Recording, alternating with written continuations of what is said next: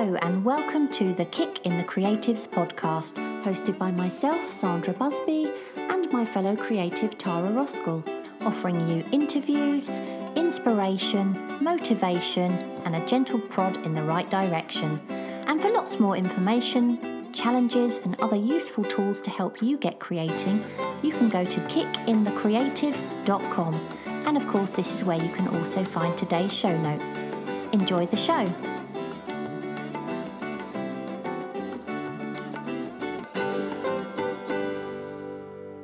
Before we start today's episode, I want to say a big thank you once again to Magic Mind for sponsoring this episode. Magic Mind is a productivity shop, but unlike other energy drinks, Magic Mind's benefits don't come from excessive amounts of stimulating compounds such as caffeine. Each shot is instead packed with natural ingredients such as nootropics and adaptogens, which are scientifically designed to improve mood and support focus, calmness, energy, and productivity. And let's face it, we all need some of that in the art studio, don't we? And Magic Mind very kindly sent me some to try out, and it's kind of like a mini smoothie with a really zingy taste, and it's a really great way of cutting down on the caffeine, which I've been drinking way too much of.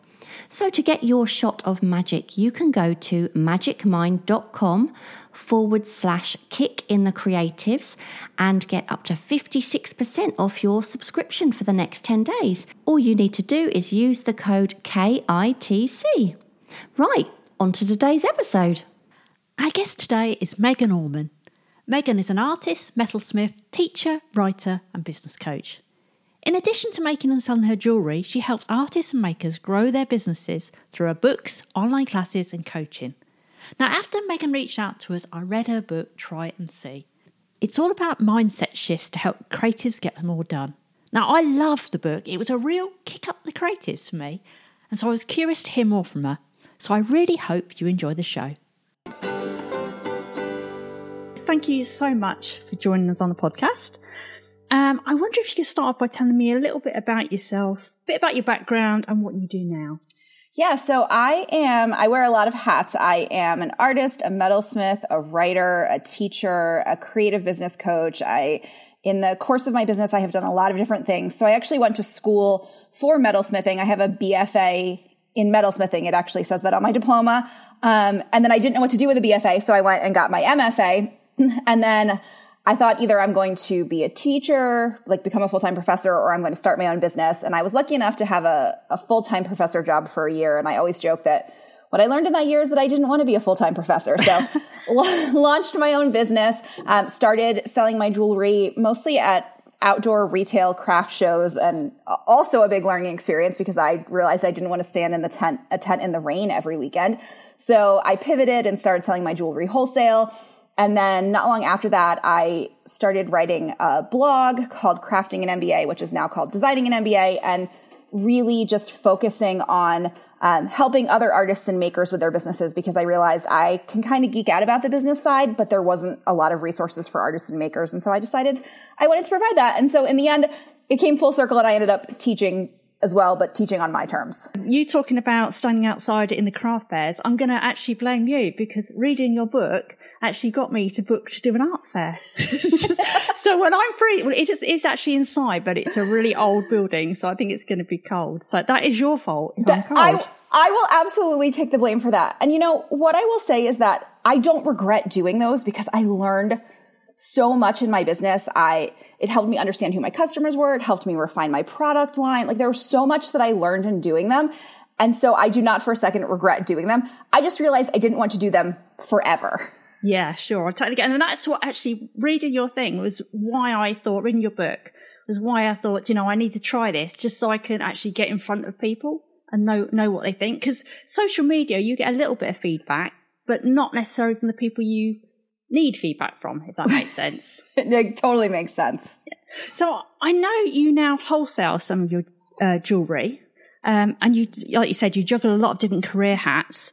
I'm quite quite intrigued by how you got into uh, wholesaling. I don't know if you want to tell me a little bit about that. Yeah, so that was actually sort of started as a fluke. So when I was doing a lot of the retail craft shows and art fairs, I was, this was back in like 2006, 2007, 2008. And I was just looking at other artists' websites and going, what shows are they doing? And I kept seeing people do this thing called the New York International Gift Fair. And I was like, I don't know what that is, but I looked and realized it was a wholesale show.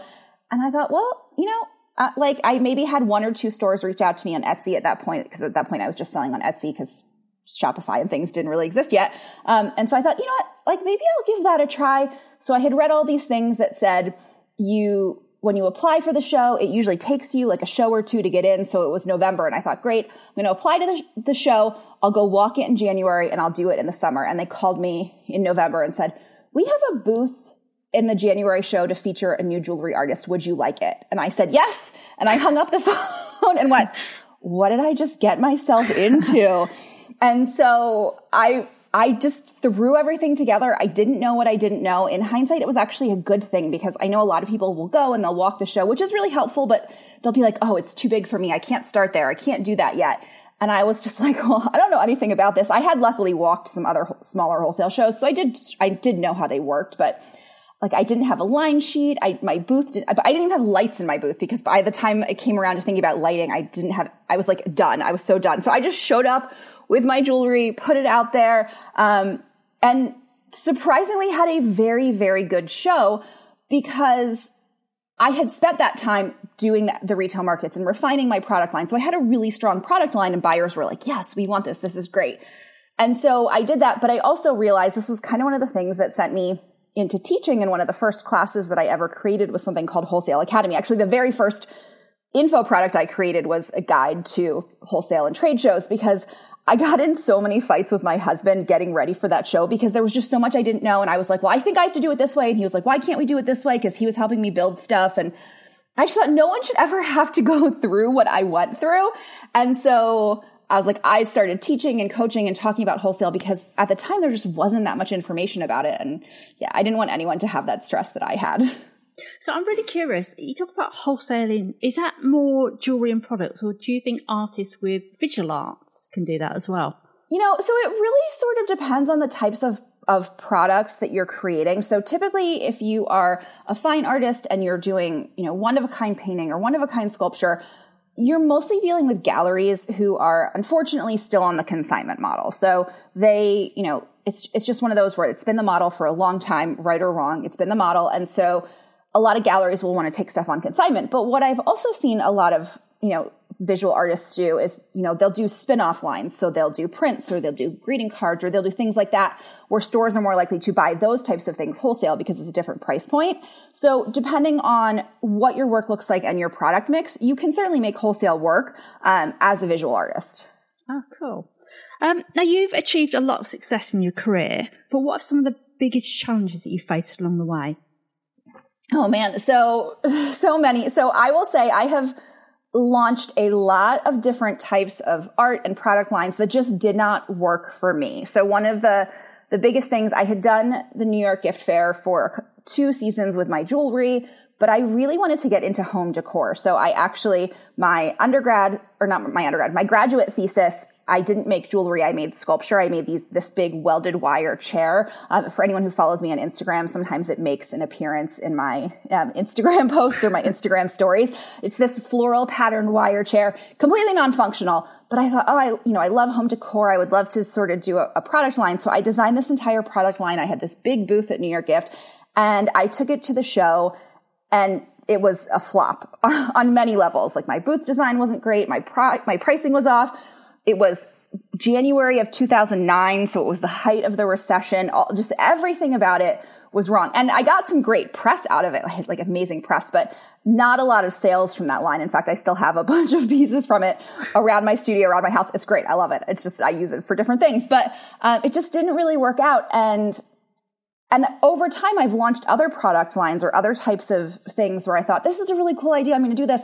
And it didn't work. And what I realized is that, you know, as artists and as creatives, we have like an infinite amount of things that we can make, but not all of them are going to be our best fit for what we can sell. And so over time, I've let myself try different things, but they haven't all always been a success. And it, uh, we, you know, we've been talking about my book, Try It and See. Like, I never think anything is a failure. I always just treat it as a learning opportunity, but I've definitely put products out there into the marketplace and had them not work. And I will admit that as a creative, sometimes it's discouraging, right? When you put stuff out there and it doesn't sell. Um, but I always kind of just find my way back home and go back to the things that typically tend to work for me in my business. But then I will also say that with that struggle comes I am I am just as guilty of as any other creative of shiny object syndrome, right? like, oh, let's go do this thing, let's go do this thing.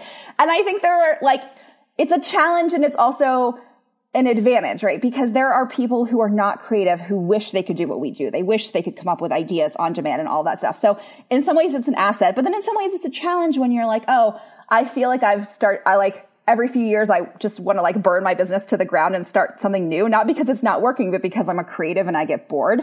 So it's always sort of balancing and managing that. Yeah, totally know that feeling. Um, so what ways have you adapted your own jewelry business to make it more profitable? And obviously you still want to get the creative element in. So how do you mix the two? Yeah. So, I mean, the first thing is just always making sure that I am priced appropriately. Um, anyone who has been around me for a long time knows that like raise my price, raise your prices is practically my battle cry. I talk about it in the book. Um, I just, you know, making sure that I'm priced so that I'm profitable, especially at wholesale level. So that's the, the number one thing. And then realizing that, you know, not every product line is going to work well for wholesale. So sometimes I'll get in moods where I'll make something that's like really overly labor intensive or decorative. And, and then I realize like, oh, that's a really hard sell at wholesale because there's just a lot of money tied up in, in the labor time for me, typically that's where the cost comes. It's not, not material cost, it's labor. And so kind of understanding that that may or may not work, but then also giving myself permission on the creative side to play with things, to put things out on my website, to try some stuff. Um, just knowing again that not every collection is going to sell, but it's okay if I have an idea to kind of put a couple things out there or, or put things out and test them and see how it goes. So I do give myself time to sort of play and experiment in the studio because I think that's so important. And then the other thing for me that I've really come to realize is that marketing can also be a part of our creative process and it can be a creative act. And so I really let myself um, have fun and play in my product photography. So one of the things that I have started doing I started maybe like, well, I don't know, maybe it's been maybe like seven years. I started photographing my jewelry on myself. Um, I was always using models. I think when you make wearable stuff, it's so important to photograph on a real human. And so I was using models and I kind of got sick of waiting around for models. So I just started photographing my jewelry on myself. And I realized that that's become a really important part of my creative process. So last year I had introduced some more kind of basic necklaces and things that I just sort of felt filled out my line. And it's definitely not the most creative work as far as like things that I'm doing in the studio. But it, they're they're really great, like everyday basic necklaces. But what I realized was I could have a lot of fun with my product photography, and so I started doing. I call it like portraits with plants because I'm also a plant lady. And so it's just like, how can I photograph this work with like all these different kinds of plants and different outfits and things like that? And so for me, it's understanding that part of my creative expression can come through in the marketing as well as in the product. Okay, so that's how you get over the boredom factor almost. Yes. Then. Yes. and you know, and it's funny because I realized too that like anytime I am tired of my work, if I'm like, oh, I'm so bored with like this particular design or like I'm kind of over this, if I put it on and start taking pictures, I'm like, oh my God, I love this collection again. so it really is amazing how much like bringing that creative element into the photography and the marketing totally helps with the boredom factor. So when you are wholesaling, you're actually making all these pieces yourself, or do you get other people to help you with those? So right now I'm making everything myself. I had um, several years where I had a production assistant. Um, she worked for me 30 hours a week. She did not work out of my studio. She worked out of her own space, um, actually in a different state, which made it you know, had its own set of challenges, but in the end, it was the right decision for both of us. Um, and so I had her working for me for a while. And I, what I realized in that time, there were, there were some pros and cons to it. And you know, I'm always happy to talk with people if they're thinking about hiring and how to make that decisions. And, and I, I feel like I made a lot of the right decisions when I hired her. But what I underestimated was that for me, a lot of the development of new jewelry comes when I'm in the studio doing like the sort of quote unquote boring production work. Because it's when I'm doing those repetitive tasks, I'm like, oh, well, what if I also try this thing? And oh, what if I also try that thing? And so what happened was when I had someone basically making all the jewelry for me, I stopped designing jewelry. Um, and again, this was kind of that like creative, that like shiny object syndrome where I was like, oh, let me go off and like do this thing and let me go off and do this thing. And, um, and so, but my, my stores, my buyers were like, well, where's the new jewelry? They're like, it's cool that you're making paintings right now, but like, we want new jewelry. And so I just sort of realized like it wasn't the right fit for me going forward. And so I ended up letting her go and taking that part of the production process back. Now I will also say that I do I do less wholesale now than when I had her, right? Because part of having an employee for 30 hours a week that you have to pay for is you have to drum up 30 hours worth of a week worth of work a week for her. And so I no longer have that. So I do a little less wholesale because I have the other sides of my business too. I have the books and I have the teaching and I have my online mentorship program. And so I do less wholesale than I used to do, but it's actually okay with me um, because the balance feels better now. Sure. And it's quite strange, isn't it, that doing those repetitive tasks is when you get creative ideas. I guess because your brain's just not really thinking, is it? It's just drifting. Right. Exactly. And I think too, it's sort of one of those where like there is something nice about some days where it's like, oh, I don't feel like working, but now I can just sit down and like make some chain and like just zone out, watch some TV, like make some chain. And, and sometimes you you kind of need that in the business. It's really hard to be creative all the time. Yeah. So you live in a small town in Pennsylvania, but I read that you love the city. Um, I do. So, do you think it makes a difference? Is it harder for artists living in like smaller places? Like myself, I just live in, it's not a very arty little village. Um, so, do you think it makes a difference to how well you can do as an artist? You know, I think there are pros and cons. So, I think about, you know, one of my really good friends, another jeweler, uh, she lives in New York City. And before that, she lived in like San Francisco and LA. So, she's always lived in big cities. And you know, she is so good at meeting people and networking and she's always at events and she's always showing off her work and she's like always hustling. But the flip side is it costs her like her cost of living is like four times what my cost of living is. And so she has to make so much more money. And so it's sort of like, okay, well, it's kind of easier to hustle there, but she also has to hustle there because yeah. she has to make that kind of money. Um, and so I will admit that like there are times we're living in a small town because my small town is also not very artsy, like where I have felt a lot of loneliness, but I also just look at it as an opportunity to how do I connect with people? Can you know, how do I connect with people online? I can't imagine doing this before the internet. Like I will be totally honest. I think it would have been really hard before the internet, but now it's like, oh, I can connect with friends online. I, you know, I have the friends that I've met at shows. I have people I've met at conferences. I do make it a point to like go to cities and and travel and go places like there. I can't tell you the amount of times where I've been somewhere and someone's like, well, you, live in Brooklyn, right? And I'm like, no, I absolutely do not live in Brooklyn. Um, but I'm just always like, I try to go to New York as often as I can.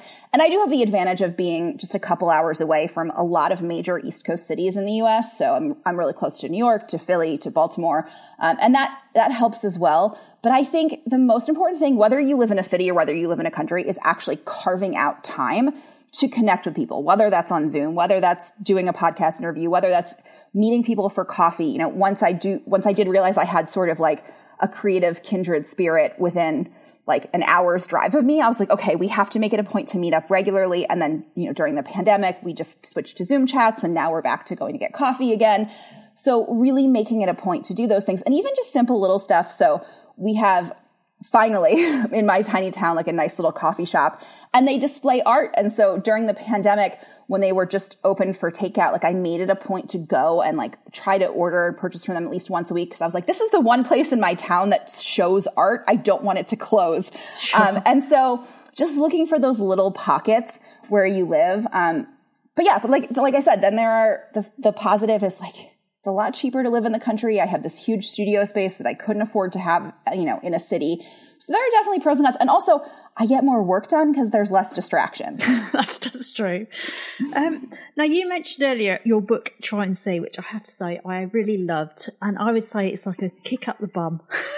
that's what we'd say in England anyway. Kick, kick up the butt, I guess, for, for the Americans.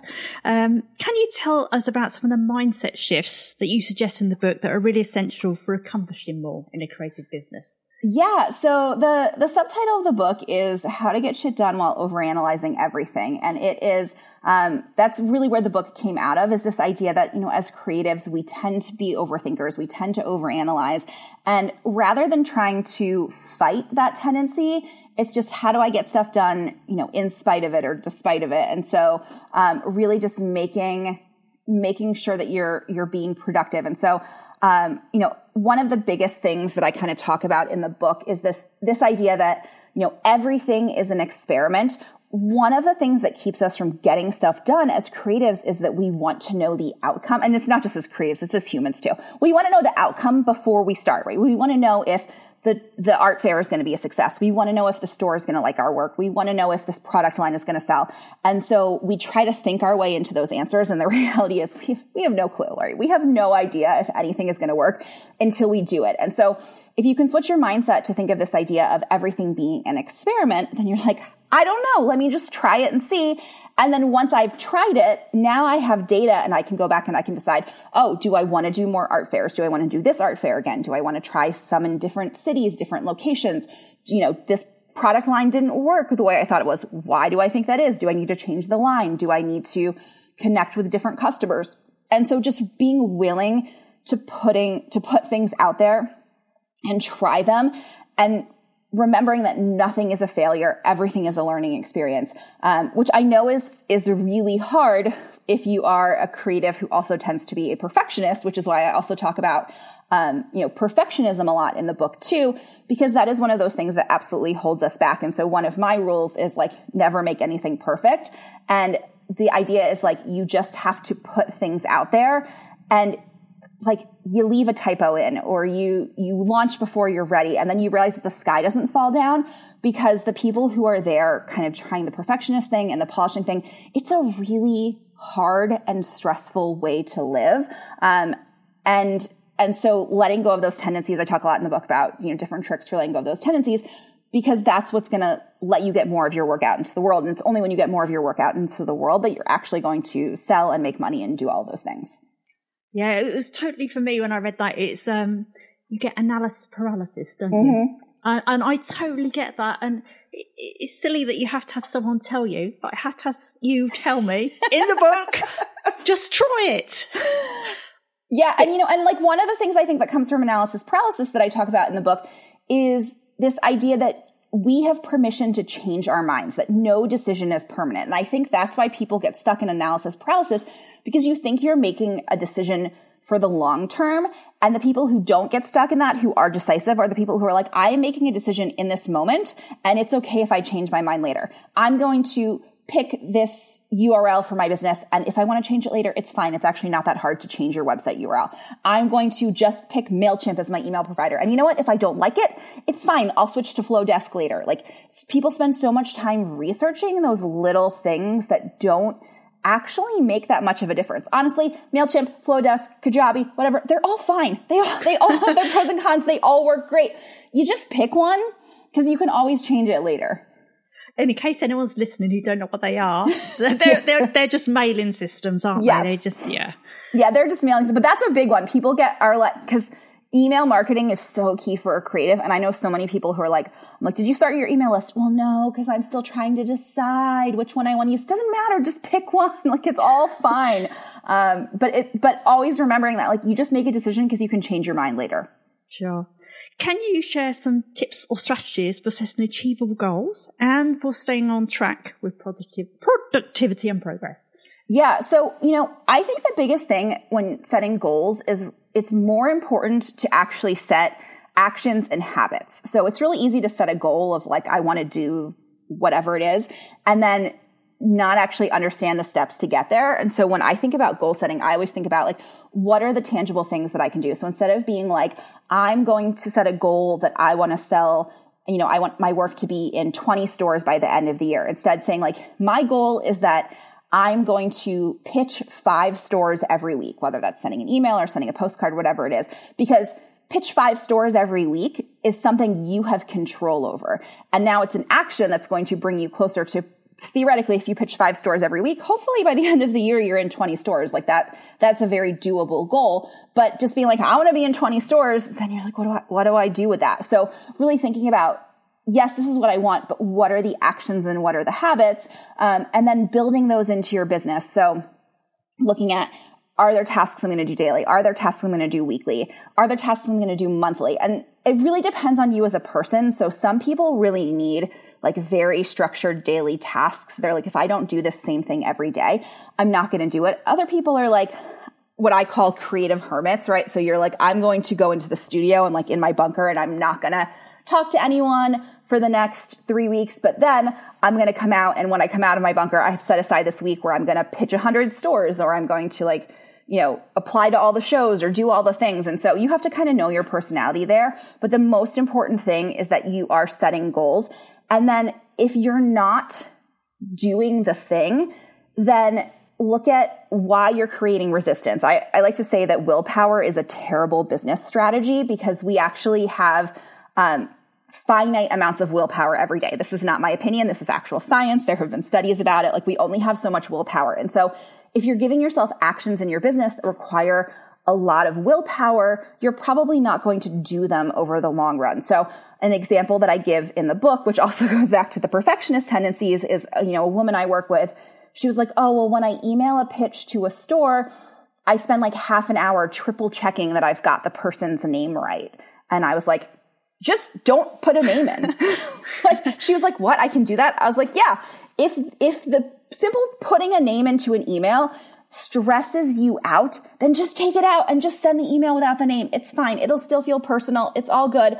Um, or I have, you know, another woman that I work with who is like, you know, English is not her native language but she's in, in the US and she's like, I just don't feel comfortable writing. She's like, I get really overwhelmed with writing, but she's so good with the visuals and, and she, she's a fine artist. And so we talked about doing a lot of research to, or a lot of outreach to interior designers and art consultants. And she was like, I just can't sit and send pitch emails. It doesn't work for me. And I was like, great. Then let's design a beautiful postcard mailing that you can send out that's really all about your visuals. So you don't have to sit there and try to write emails. So I think it's really important to set actions. And then if you fall through doing those actions, go back and ask yourself why, and then tweak tweak them so that they fit more within your strengths. Oh, that's a good idea. And also, uh, is everybody trying ChatGPT now? I guess that is, de- that is definitely a sticking, a sore point for me. I'm like, no, just write. But here's the thing that I will say actually about the writing piece is so many artists and makers feel like they have to do so much more writing than they actually do. like use your images to sell your work. Use video. You don't even have to talk. You can just use video to show motion or show detail or show, you know, scan across a painting. You don't have to write as much as you think you do. I most artists and makers spend too much time obsessing about their writing. 90% of your time should go into creating your visuals. 10% of your time should go into your writing. Can you share any advice or tips for artists who want to turn their creative talents into a business? Yeah. So, first things first, make sure you are priced appropriately. It is very easy to ignore all of the costs that go into a business. And so, what ends up happening is you end up underpricing and then you end up if things start to sell, you end up in burnout mode where it's like hamster wheel of like, I'm making the work and it's selling, but why don't I have any money? And it's because you want, weren't priced appropriately. So really understanding everything that goes into a business and everything that goes into pricing and making sure that you're priced appropriately so that you aren't like setting yourself up for, again, I don't, I don't like the word failure, but aren't setting yourself up for a lot of unwanted stress and burnout going forward. And then the other thing is that I understand that when you're priced appropriately at the beginning, it can feel like you're sort of expensive. And then so then your work is a little bit slow to sell. And then you feel like you are struggling.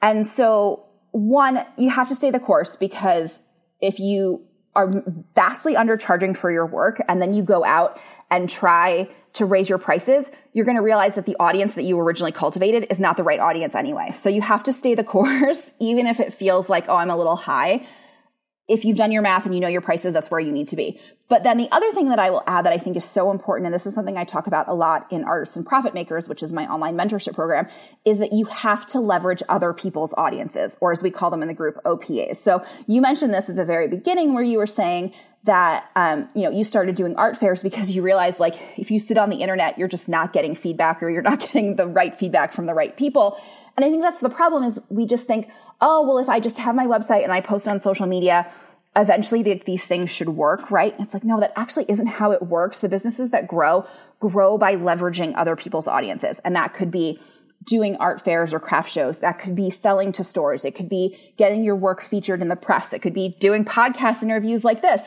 Um, it could be having, you know, influencers wear your work. And when I say influencers, I want to be clear here that I'm not talking about 20 something fashionistas, though that can work if that's your audience, but literally anyone else with a bigger or different audience than you. That's an influencer. So in the early days of my business, one of my friends was also a business coach and she would do a lot of teaching and a lot of speaking.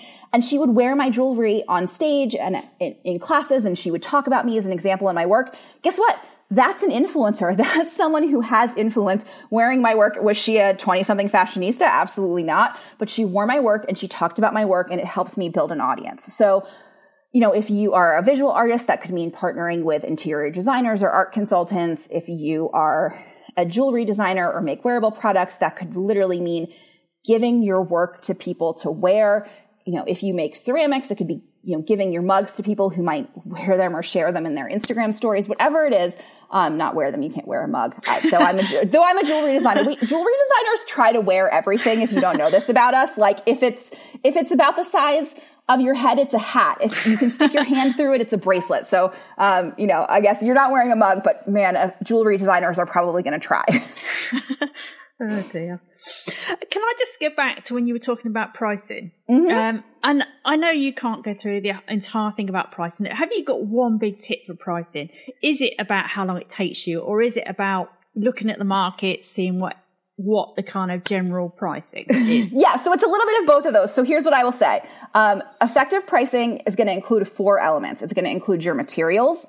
It's going to include your labor. So that's how long it takes you to make something. Um, and your labor should pay you a living wage for, for where you are. So in the US, there's a great tool called the MIT Living Wage Calculator. Um, but if you're not in the US, just Google where you live and living wage, and you should get an hourly rate. Um, I recommend going above that to account for all the other time in your business that you can't get paid for. So, um, you know, like design time, marketing time, all of that. But you, at the very least, should not be below that living wage. Um, so you have got your materials, you've got your, your labor, you've got your overhead, which is all the other expenses in your business, the marketing costs, the show fees, the, um, you know, your computer, your studio setup, all of that stuff that you need.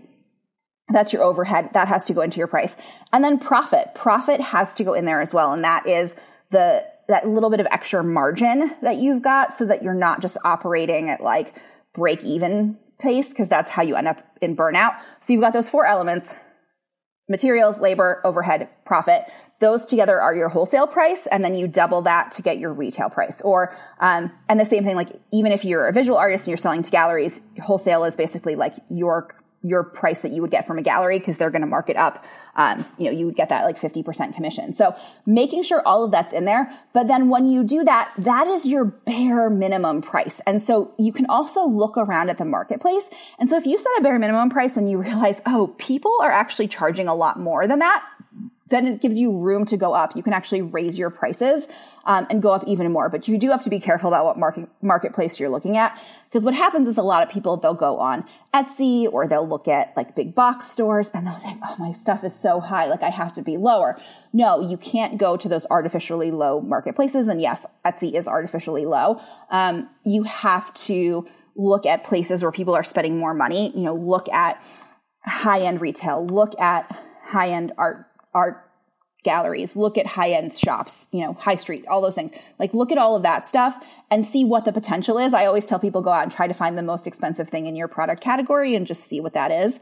Um, but it starts with knowing your numbers and then looking at the marketplace from there. Great. Um, in your bio, you say you've got a really unique perspective on social media, and I'm, mm. I'm quite curious about this, know more about this.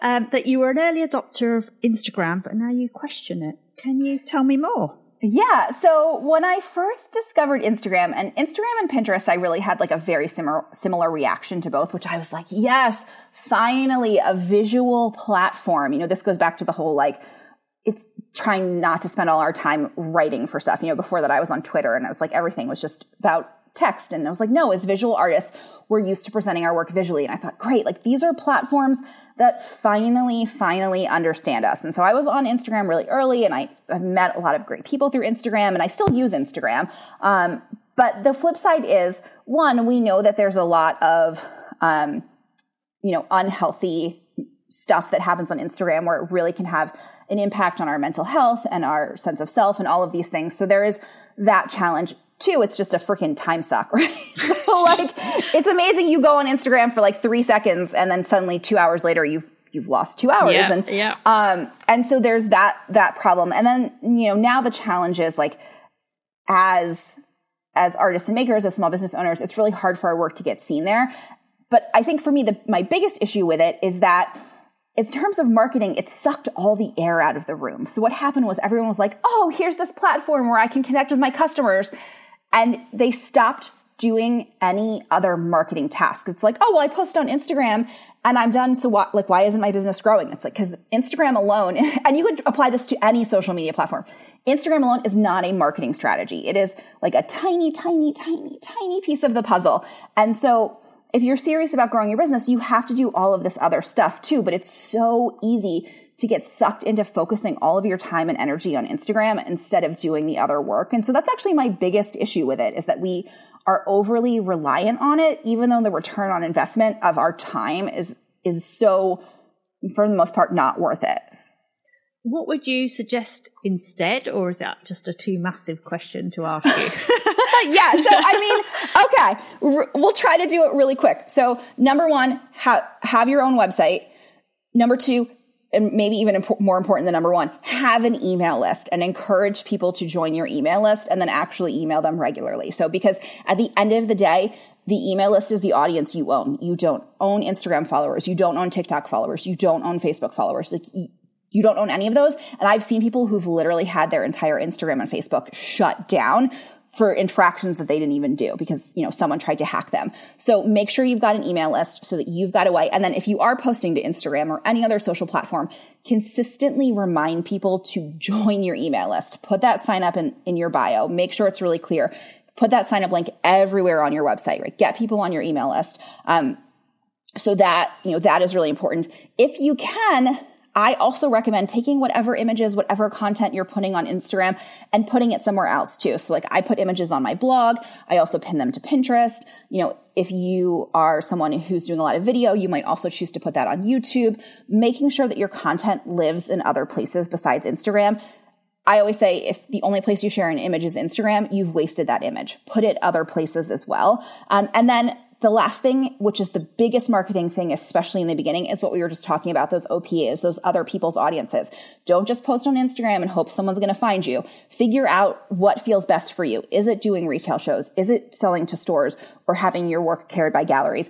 Is it pitching the press? Is it working with influencers? And it might be some combination of all of those things, especially in the beginning, because you don't know. But doing those things and being proactive and not just waiting for like, the Instagram algorithm gods to bless you because chances are like you'll win the lottery first. yeah, definitely know what you mean by that. Um, now, many artists, including myself, uh, struggle with self doubt and that imposter syndrome. Now, I don't know if you still get this, but if you do, what advice would you give to other artists? Yeah, so funny story about that. I have two degrees in metalsmithing and it took me such a long time to call myself a metalsmith because it was a combination of when I was an undergrad, the joke was I was the metalsmithing major who never worked in metal. I was like hanging out in the fiber studio. I was doing all this alternative materials stuff, like making things out of balloons and and whatever, like all of this other stuff. And then when I got to grad school, I did eventually switch and started working more in metal, particularly in steel. But I went to grad school with two of like the most technically skilled metalsmiths I have ever met in my life. And it absolutely made me feel inferior. And so coming out of school, I was like, I can't call myself a metalsmith. Like they're real metalsmiths. I'm not a real metalsmith. I have two freaking degrees in it and I couldn't do it. So like don't like imposter syndrome impacts everyone. It just understand that it, it absolutely happens. Um, but what I realized was like, A, within any field, everyone has different strengths. So like my strengths were really in like designing amazing, repeatable production jewelry, which is actually a really hard skill. That's why I teach a class in it. Like it's actually a really hard skill. Um, and so I had that skill, but I also realized that like, there's no there's no right or wrong path. So I think a lot of imposter syndrome comes from thinking that we don't have the right background, right? Like, oh, well, they're more technical than me, or I didn't go to school for this, or like, who am I to think that, that I'm worth this? But there really is like no, no right path. Everyone comes to things differently. And so you are allowed to own whatever it is. And then I also think about like how quickly other people will confer things on us that we won't confer on ourselves. So I recently started baking. Like I just got super into baking and because I am like an all or nothing personality, instead of being like, I don't know, I'm going to make some cookies or some cakes, I was like, I'm going to learn how to make the best croissant ever. and so I've been making croissants. I've only been baking for like the last couple of months and it's amazing how many people on Instagram, and this is just me occasionally posting like a picture of the croissants I've made in my stories. How many people are like sending me memes about croissants or sending me posts and being like, I thought of you. And the same thing happened when I started getting into houseplants a few years ago. It was like, oh, suddenly Megan's a plant lady. Everyone else around us is so much more quick to like give us these titles that we won't take on ourselves. And so I think it can be helpful to like look at us ourselves from other people's eyes, right? How do other how would other people see us? And chances are other people are going to say you are a metalsmith. You are a plant lady. You are a croissant obsessed person. I don't even i don't know what the adjective is for that but like and so you know stop thinking and worrying about what the gatekeepers in industries put in because honestly gatekeepers suck right? Like gatekeeping is designed to keep everybody out that's not like a straight white man so ignore the gatekeepers and think about like how the people who love us view us. And those people are going to be like, yes, you're an artist. Of course you're an artist. Of course you're a metalsmith. Of course you're a plant lady. Those are the titles that those people are going to give us. And so we should, we should embrace those for ourselves. So, can you tell me a bit about your book, which I loved, like I said before, and also your coaching programs? Yeah, so my book is called It and See. Like I said, how to get shit done while overanalyzing everything. Um, it is, it's actually like a quick little book. It is available in paperback, in ebook, in audiobook. Uh, you can get it in my online store at shop.meganauman.com. For people who want the paperback but are not in the US, you can also buy it off of a certain big online retailer. I understand international shipping sucks. Um, so I will not begrudge anyone who wants to buy it from there to avoid international shipping. But if you want the audio version, that is only available in my online store. So you can go there to get the audio version if you'd like to listen to me read it to you in the studio, because that I know is very important. So I I also have since um, launched two other books. So one is the Artist and Profit Maker's Guide to Selling to Stores. So if you want to know more about wholesale, you can grab that. And then I just did a book um, called Making Money, Mindset, and Marketing, the best of designing an MBA, which is kind of like my best blog posts from 13 years of running my blog now. Um, so those are all available in my online store at shop.meganauman.com. And then on top of that, I run an online coaching program called Artists and Profit Makers, which is at artistsandprofitmakers.com. And that is really um, group coaching. We have an online forum. It is not a Facebook group. I hate, cannot stand Facebook groups. It is our own private forum that's just focused on going in there. People can ask questions, get feedback. I'll literally do like video reviews on people's line sheets, on their websites, on all kinds of aspects. And then we also do a monthly training and a monthly Q&A. So I really wanted a place that was just for artists and makers where, you know, I could focus, I could give a lot of attention, I could help cut through sort of like all that crap advice that doesn't apply to us. Um, and so, and it's a really wonderful, supportive community. It's been going, started in 2018. So it's been going strong for, we're, we're just about to our five year anniversary. Um, but yes, yeah, so you can work with me there as well just shows how productive you are. Two more books you've written as well. yes, I really, um, I have no chill. So actually, that's not true. I do try to relax a lot, but um, yeah, I, I put out a couple more because I just, I don't know, I got really excited about books. I mean, I love books. I've, I've always loved books, so that was kind of one of those big things for me. Um, but yeah, you can find those all on my website. And your website is? So you can go to meganauman.com or you can go directly to the shop at shop.meganauman.com and you'll find links to pretty much everything I do there. And so, what are your plans for the future? I'm guessing more books. Yeah, yes. So more books for sure. Um, I have like a whole list of ideas of things that I'm working on. Um, p- you know, potentially more online classes too. I love, I love writing online classes. Um, more jewelry, more plants, more croissants, just a little bit more of everything. So, where can people find out more about you? On your website, I assume is the main place. Yes. So, if you go, if you get, if you go to meganauman.com, you can learn more about me, um, find all of my stuff, my jewelry, my books, my classes, um, pretty much everything I have to offer I've linked from there. You can also uh, scope my about page and and somewhere in there is a link to that wire chair I was talking about. You can get a little sneak peek of that. um, you can also find me on Instagram as much as I begrudgingly um, have my moments. I do, I am still there. I, I do actively use it. So you can go, um, look me up. I'm Megan Auman on Instagram as well. Um, I'm also Megan Auman on Pinterest. I like to hang out there as well, especially when I get sick of Instagram. I go that, hang on on Pinterest for a little bit. Is that just uh, croissants though on there? No, actually, it's mostly plants. I'll be totally honest. It's mostly plants. My my croissant board is um, that one's private for some reason right now. I have like one food board, but no, it's a lot of plants at this moment and a lot of like pictures of people with plants because I'm real into that. Uh, but so yeah, so you'll find that there. I'm very active with that uh, for the business as well. And then um, if you want to read more of my blog posts specifically related to business, you can go to designinganmba.com. Do you know, it's really funny. I was uh, Googling the other day because I was thinking, how can I make a panel for when I do this art show? I'm, I'm actually not going to do it now, but so I search it. Who comes up? You. yes, there is. There is a video that I did about that. Yeah. so how weird. But that is thank, super funny. Yeah, thank you so much. I mean, I've learned loads, so I'm hoping everybody else will. I'm sure they will. But yes, thank you so much. Thank you so much for having me. It's been so much fun. Thank you so much for listening. We hope you enjoyed the episode, and if you did, perhaps you'd like to share it and leave a review for us on iTunes.